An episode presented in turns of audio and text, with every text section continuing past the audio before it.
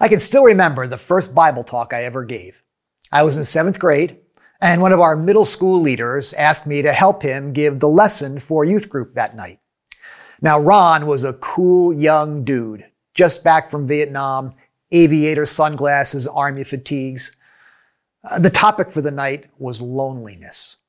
Now, we had some curriculum to work with, but Ron thought that we could juice it up a bit if we started with a popular new song by a couple of guys named Simon and Garfunkel.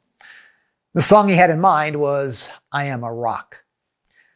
It's a ballad sung by someone who's been so wounded and disappointed in relationships that they've chosen to do life alone. Apparently, the song struck a chord because half a century later, many of us could probably still sing along. I have no need of friendship. Friendship causes pain. If I never loved, I never would have cried. I am a rock. I am an island. And a rock feels no pain, and an island never cries. Uh, it didn't occur to me at the time, but looking back, I wonder if Ron was working through his own feelings as he re entered civilian life. I wonder how many friends he'd lost in the war, how much pain he was carrying. And if, like the songwriter, he was wondering if love and friendship were worth the risk. Now, I don't remember the discussion or the Bible passage we looked at, but apparently we didn't solve the loneliness problem. A recent survey by Cigna Insurance reveals that a majority of Americans, 58% to be exact, are lonely. Uh, now, that may not be all that surprising to us, but what is surprising is that young adults are twice as likely to be lonely as older adults. 78% of 18 to 24 year olds report feeling lonely some or all of the time. 42% of adults aged 18 to 34 report always feeling left out. Just as surprisingly, parents are more likely to be lonely than non parents. But I'm, i have to believe there are a few parents out there who wouldn't mind being lonely for a night or two. But uh, thanks to nearly three years of what we might call a tridemic of coronavirus, political divisiveness, and racial tension, we find ourselves more isolated, more wary, more protective than ever when it comes to relationships. I wonder how many of us have hesitated to shake hands or hug as freely as we might have a few years ago. I wonder how many of us have had to navigate tense or awkward conversations at family gatherings over the holidays. I wonder how many of us have been hurt or disappointed or ghosted by someone we thought we knew and were close to. How many of us wonder if we still belong to some group of people we always felt at home with? Maybe it is safer to do life as a rock or an island. Well, as our teaching team thought and prayed together about where to go next on our teaching journey, we found ourselves drawn to the subject of relationships. Our ministry theme for this church year, September through June, is disciple making with God, with others, for the world. Uh, we're learning together how to be disciples and make disciples of Jesus. Now, back in the fall, we focused on life with God as we followed Moses and the people of Israel on their journey to the promised land. Uh, we talked about with God practices like prayer and scripture and silence and reflection. Uh, we introduced something called the discipleship planning tool uh, to help you chart and navigate a customized discipleship journey. And, and by the way, if you're looking for a New Year's resolution that's way easier than losing weight, taking the discipleship survey is a great way to get some spiritual momentum as you head into the new year. And you can find that tool at grace.org slash the journey. But this winter, we'd like to focus on the with others dimension of disciple making. Because it turns out that things like hospitality and conversation and care are just as important to discipleship as prayer and fasting and Bible study. You can't be a disciple or make a disciple alone on an island. You have to be in relationship. But relationships, as we just pointed out, can feel more difficult and more dangerous than ever. So for the next seven weeks, we'll be exploring the one another's of the New Testament. There are about 20 of these uh, invitations to a with others kind of life. Now, we won't get into all of them, but, but we'll consider a few of them each week. And along the way, we'll be exploring the risks and the rewards of a with others life. So let's begin today with the most basic and most risky theme of all love. Twelve times in the New Testament, we're called to love one another. Five of them come from Jesus himself, but Paul, Peter, and John all get in on it. Uh, whatever the answer to loneliness might be, it surely begins with love. So let's get to the letter that we call First John. It's found toward the end of the New Testament. He talks about love all through the letter, but we're going to focus on a passage found in chapter 3. And today we're going to be discovering why love is so central to discipleship and why relationships are worth the risk. So let's go to 1 John chapter 3, beginning with verses 11 through 17. Let's read the whole thing, then we'll come back and take it apart a bit at a time. For this is the message you heard from the beginning. We should love one another.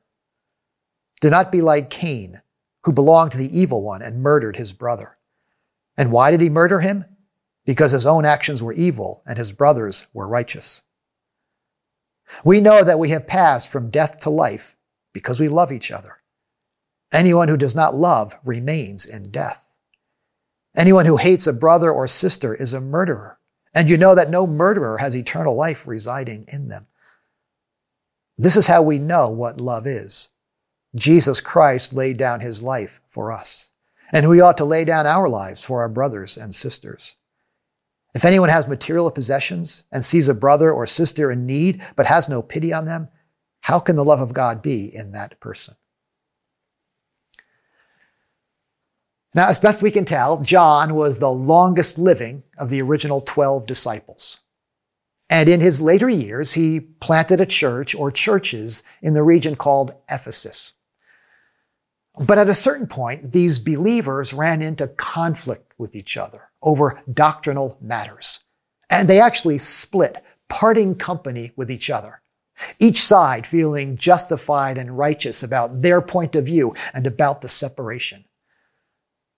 Now, it sounds awful from this vantage point until uh, we consider how many churches and small groups and friendships have been fractured by disagreements over race or politics or masks or worship styles the past few years.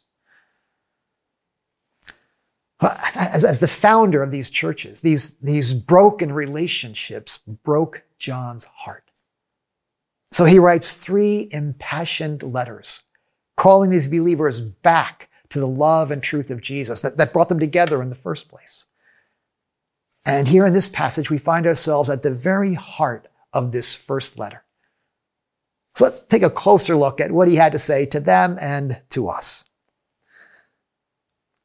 He begins, For this is the message you heard from the beginning. We should love one another. Do not be like Cain, who belonged to the evil one and murdered his brother. Now, when John says, This is the message you heard from the beginning, was, was he talking about the beginning of Jesus' ministry? Or, or was he talking about the beginning of God's revelation all the way back in the Old Testament? It's hard to say. Uh, but the best answer is probably both. Jesus spoke a lot about love. He said the first and greatest commandment was to love God and neighbor. But he was quoting the Torah when he said it, written thousands of years earlier. So John is reminding us that love is the starting point and the end game. It's the foundation. It's the very essence of life with God.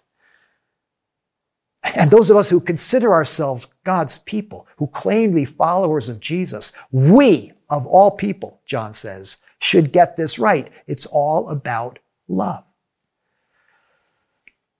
And yet, from the beginning, from the very first family we meet in Scripture, we find people failing to keep this one commandment. John has to remind us not to be like Cain, who belonged to the evil one and murdered his brother.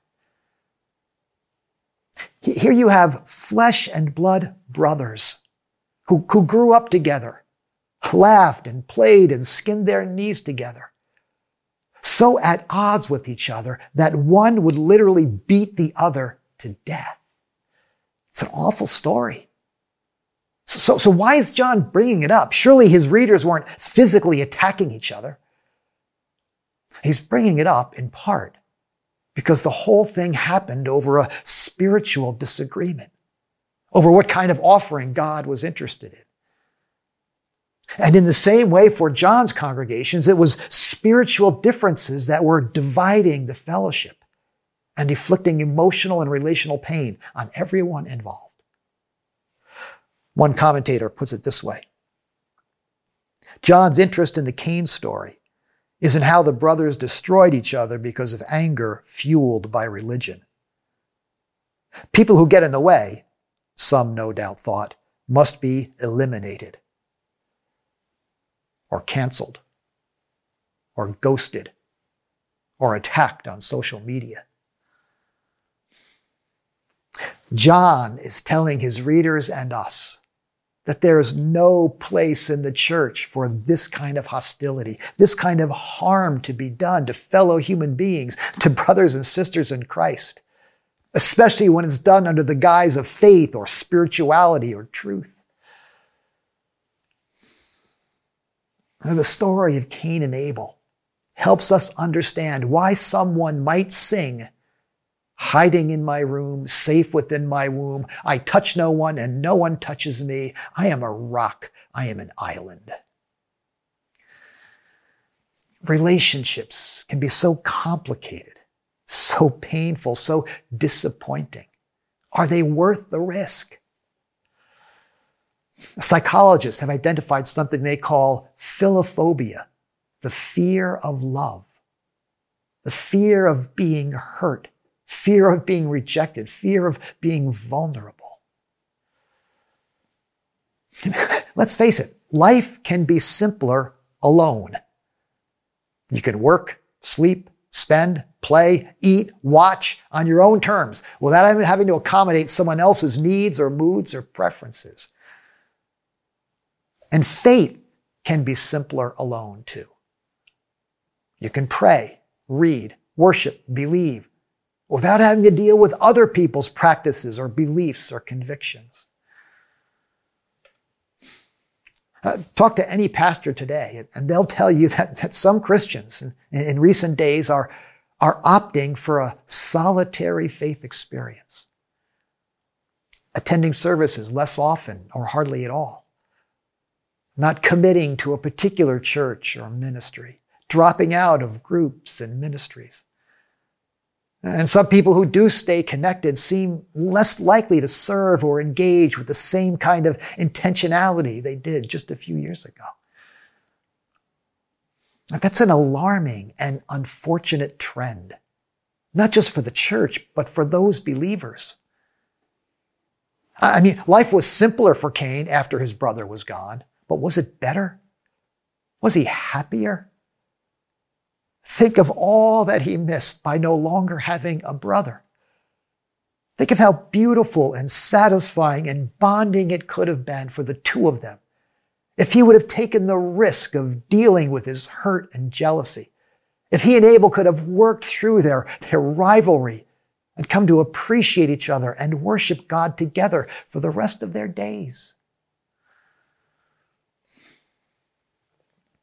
Online church has been a lifeline for, for all of us these past few years. And we are so glad for those of you who have found us online and who are leaning into the online community that we're building.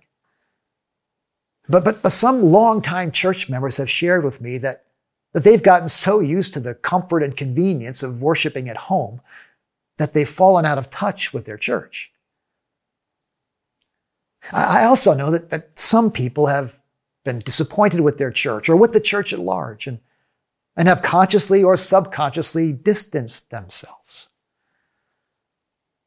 Both groups of people have acknowledged to me that, that they feel like they're missing something, but they're having a hard time finding the motivation, the energy to get back in the groove of community life. So why should they?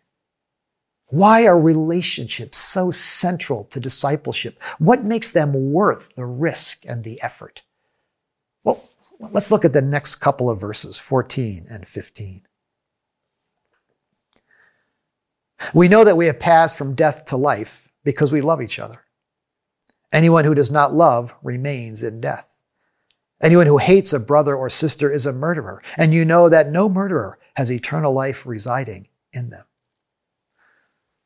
It's a pretty strong statement John is making. He pits love and life against hatred and death without leaving any middle ground. You're either loving people and living, he says, or hating people and dying. And by loving, I don't think he means tolerating people or relating to people from a safe distance or interacting with people when you have to. He's talking about taking an active and even sacrificial interest in other people's well being and happiness. And, and when he talks about loving each other and a brother or a sister, I don't think he means loving only those people you happen to be close to, or whose company you enjoy, or who see things the way you do. I think he's talking about anyone and everyone who's part of whatever community we find ourselves in, and especially the church community. And interestingly, John uses two different words for life here in these verses. Uh, down in verse 17, he uses the word bios, which means physical, biological life. But here in verses 14 and 15, he uses the word zoe, which describes soul life, spiritual life, the life of God. Zoe is, is life that goes beyond mere existence. It's life that's satisfying and beautiful and even eternal. Uh, the difference between bios life and zoe life is, is like the difference between a fast food burger and a filet mignon from Ruth's Chris. One will keep you alive, barely. The other will bring a smile to your face and strength to your body and soul. John is telling us that we can exist without love on a rock on an island. But if we want to live, we have to love. We have to be deeply and personally invested in the lives of other people. It's what we were made for. It's what it means to be made in the image of God. When God said it is not good for the man to be alone, he wasn't just talking about marriage. He was talking about love. He was talking about relationships. But, but what exactly does it mean to love another person? What is John inviting us into? Well, I poked around online for some definitions. Some were pretty dry and some were pretty lame. Uh, according to the Oxford Dictionary, love is an intense feeling of deep affection. Uh, according to the Urban Dictionary, love is that tingly feeling you get and you don't know why. A website called Life Hacks offered a handful of definitions. Love is never rushing into relationships. Love is giving yourself a chance. Love is maintaining privacy. I mean, overall, I was surprised at how feeling oriented and how self centered the, the definitions and descriptions of love were way different from John's definition, which, which is both scary and wonderful. Uh, let's, let's look at the last couple verses in our section. This is how we know what love is. Jesus Christ laid down his life for us. And we ought to lay down our lives for our brothers and sisters. If anyone has material possessions and sees a brother or sister in need, but has no pity on them, how can the love of God be in that person? Well, John makes clear that love is more than feelings, more than words. Love is action, sacrificial action on behalf of another person. Jesus Christ laid down his life for us, he writes, and we ought to lay down our lives for our brothers and sisters. Now, I don't think John was expecting these Christians to literally die for each other. But he was expecting them to sacrifice for each other in practical and, and everyday ways. Uh, recently, I heard someone describe love as disadvantaging yourself for the sake of another. Now, I've tried to track down the source. Someone pointed me to Tim Keller, but seems like he got it from somewhere else too. Whoever said it, I think it comes close to what John is getting at disadvantaging yourself for the sake of another. It's what Jesus did for us. He disadvantaged himself of heavenly glory and became one of us. He disadvantaged himself of earthly power and wealth and status, coming instead as a peasant child to an oppressed people. He disadvantaged himself of legal rights and religious reputation and instead took on himself our guilt and bore the brunt of religious hatred. He disadvantaged himself so that we might be advantaged, forgiven, restored, made new. Laying down your life for someone is, of course, it's the, the ultimate disadvantaging of self. But as I said, I don't think that's what John was calling for. But he was calling for sacrifice, for giving up time or energy or money or privilege or power in order to advantage another person. Uh, he illustrates it in the next few verses. If anyone has material possessions and sees a brother or sister in need but has not pity on them, how can the love of God be in that person? He doesn't say if anyone has extra material possessions. If anyone has clothes they're not wearing, or money they don't need, or time they're not using, or power they don't want, that we should share that excess. No, he's saying if we have any material possessions, any time, any energy, any privilege, any power, we should be prepared to share it freely and sacrificially. That's the scary part the sacrifice, the giving up, the disadvantaging of myself. What if I don't have enough?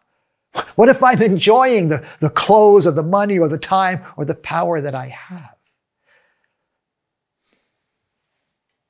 Disadvantaging yourself at home might be as simple as giving up your preferences when it comes to chores around the house or what show you watch or where you go on vacation. It might be as profound as giving up your freedom and privacy, opening up your home to entertain someone or to care for someone or even to welcome someone into your family. Disadvantaging yourself at work might be as simple as cleaning up the break room or taking the shift that no one wants. It could be as profound as giving up a promotion so a younger or a more disadvantaged person might get the promotion. Disadvantaging yourself at school might mean sitting with the uncool kids rather than trying to boost your own status by who you hang out with. Disadvantaging yourself at church might mean giving up some of your freedom on the weekends to make a regular commitment to serving children or students. It might mean giving up your musical preferences for the sake of someone else's worship experience. It might mean boomers giving up our power and preferences and letting younger generations build a church that will serve and reach their generation. disadvantaging myself, inconveniencing myself, lowering myself. These are the risks of love, the risks of one anothering. In the weeks to come, we're going to talk about things like empathy, honesty, hospitality, vulnerability, forgiveness, caring. These things can be scary and, and uncomfortable and costly. It's enough to make us wonder if we're better off as a rock, as an island, better off doing life or faith on our own. But then we hear John reminding us. We know that we have passed from death to life because we love one another. So as we head into a new year and into the church of the future, do we want to settle for bios or do we want to experience Zoe? Do, we want to survive or thrive? When we dare to live a with others life, we discover life as it was meant to be lived. When we dare to live a with others life, when we accept the risks of loving one another, we discover life as it was meant to be lived, as God designed us for. which means there can be no disciple making apart from relationships. We need one another to be disciples and to make disciples. And by one another, I'm not just referring to our church relationships, but to all the relationships of our lives, because every one of them becomes a venue for spiritual growth and, and impact. Uh, on a personal level, I was, I was determined to get the new year off to a strong spiritual start. I got myself a new journal so I could start fresh. Set my alarm for a nice early start on Monday morning.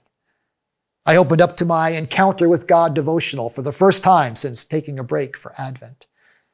I was all prepared for the Lord to call me into some deeper spiritual practice like prayer or study or reflection. Maybe He was going to challenge me in some area of ministry to be a stronger preacher or leader or pastor.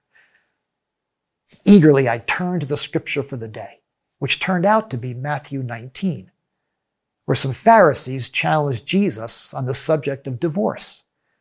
And he responds by recalling the words of Moses. For this reason, a man will leave his father and mother and be united to his wife, and the two will become one flesh. So they are no longer two, but one. Therefore, what God has joined together, let no one separate. Well, it's a beautiful passage, but, but I wondered what the relevance was to the first day of 2023. I was kind of hoping for, for something grander, something with cosmic implications.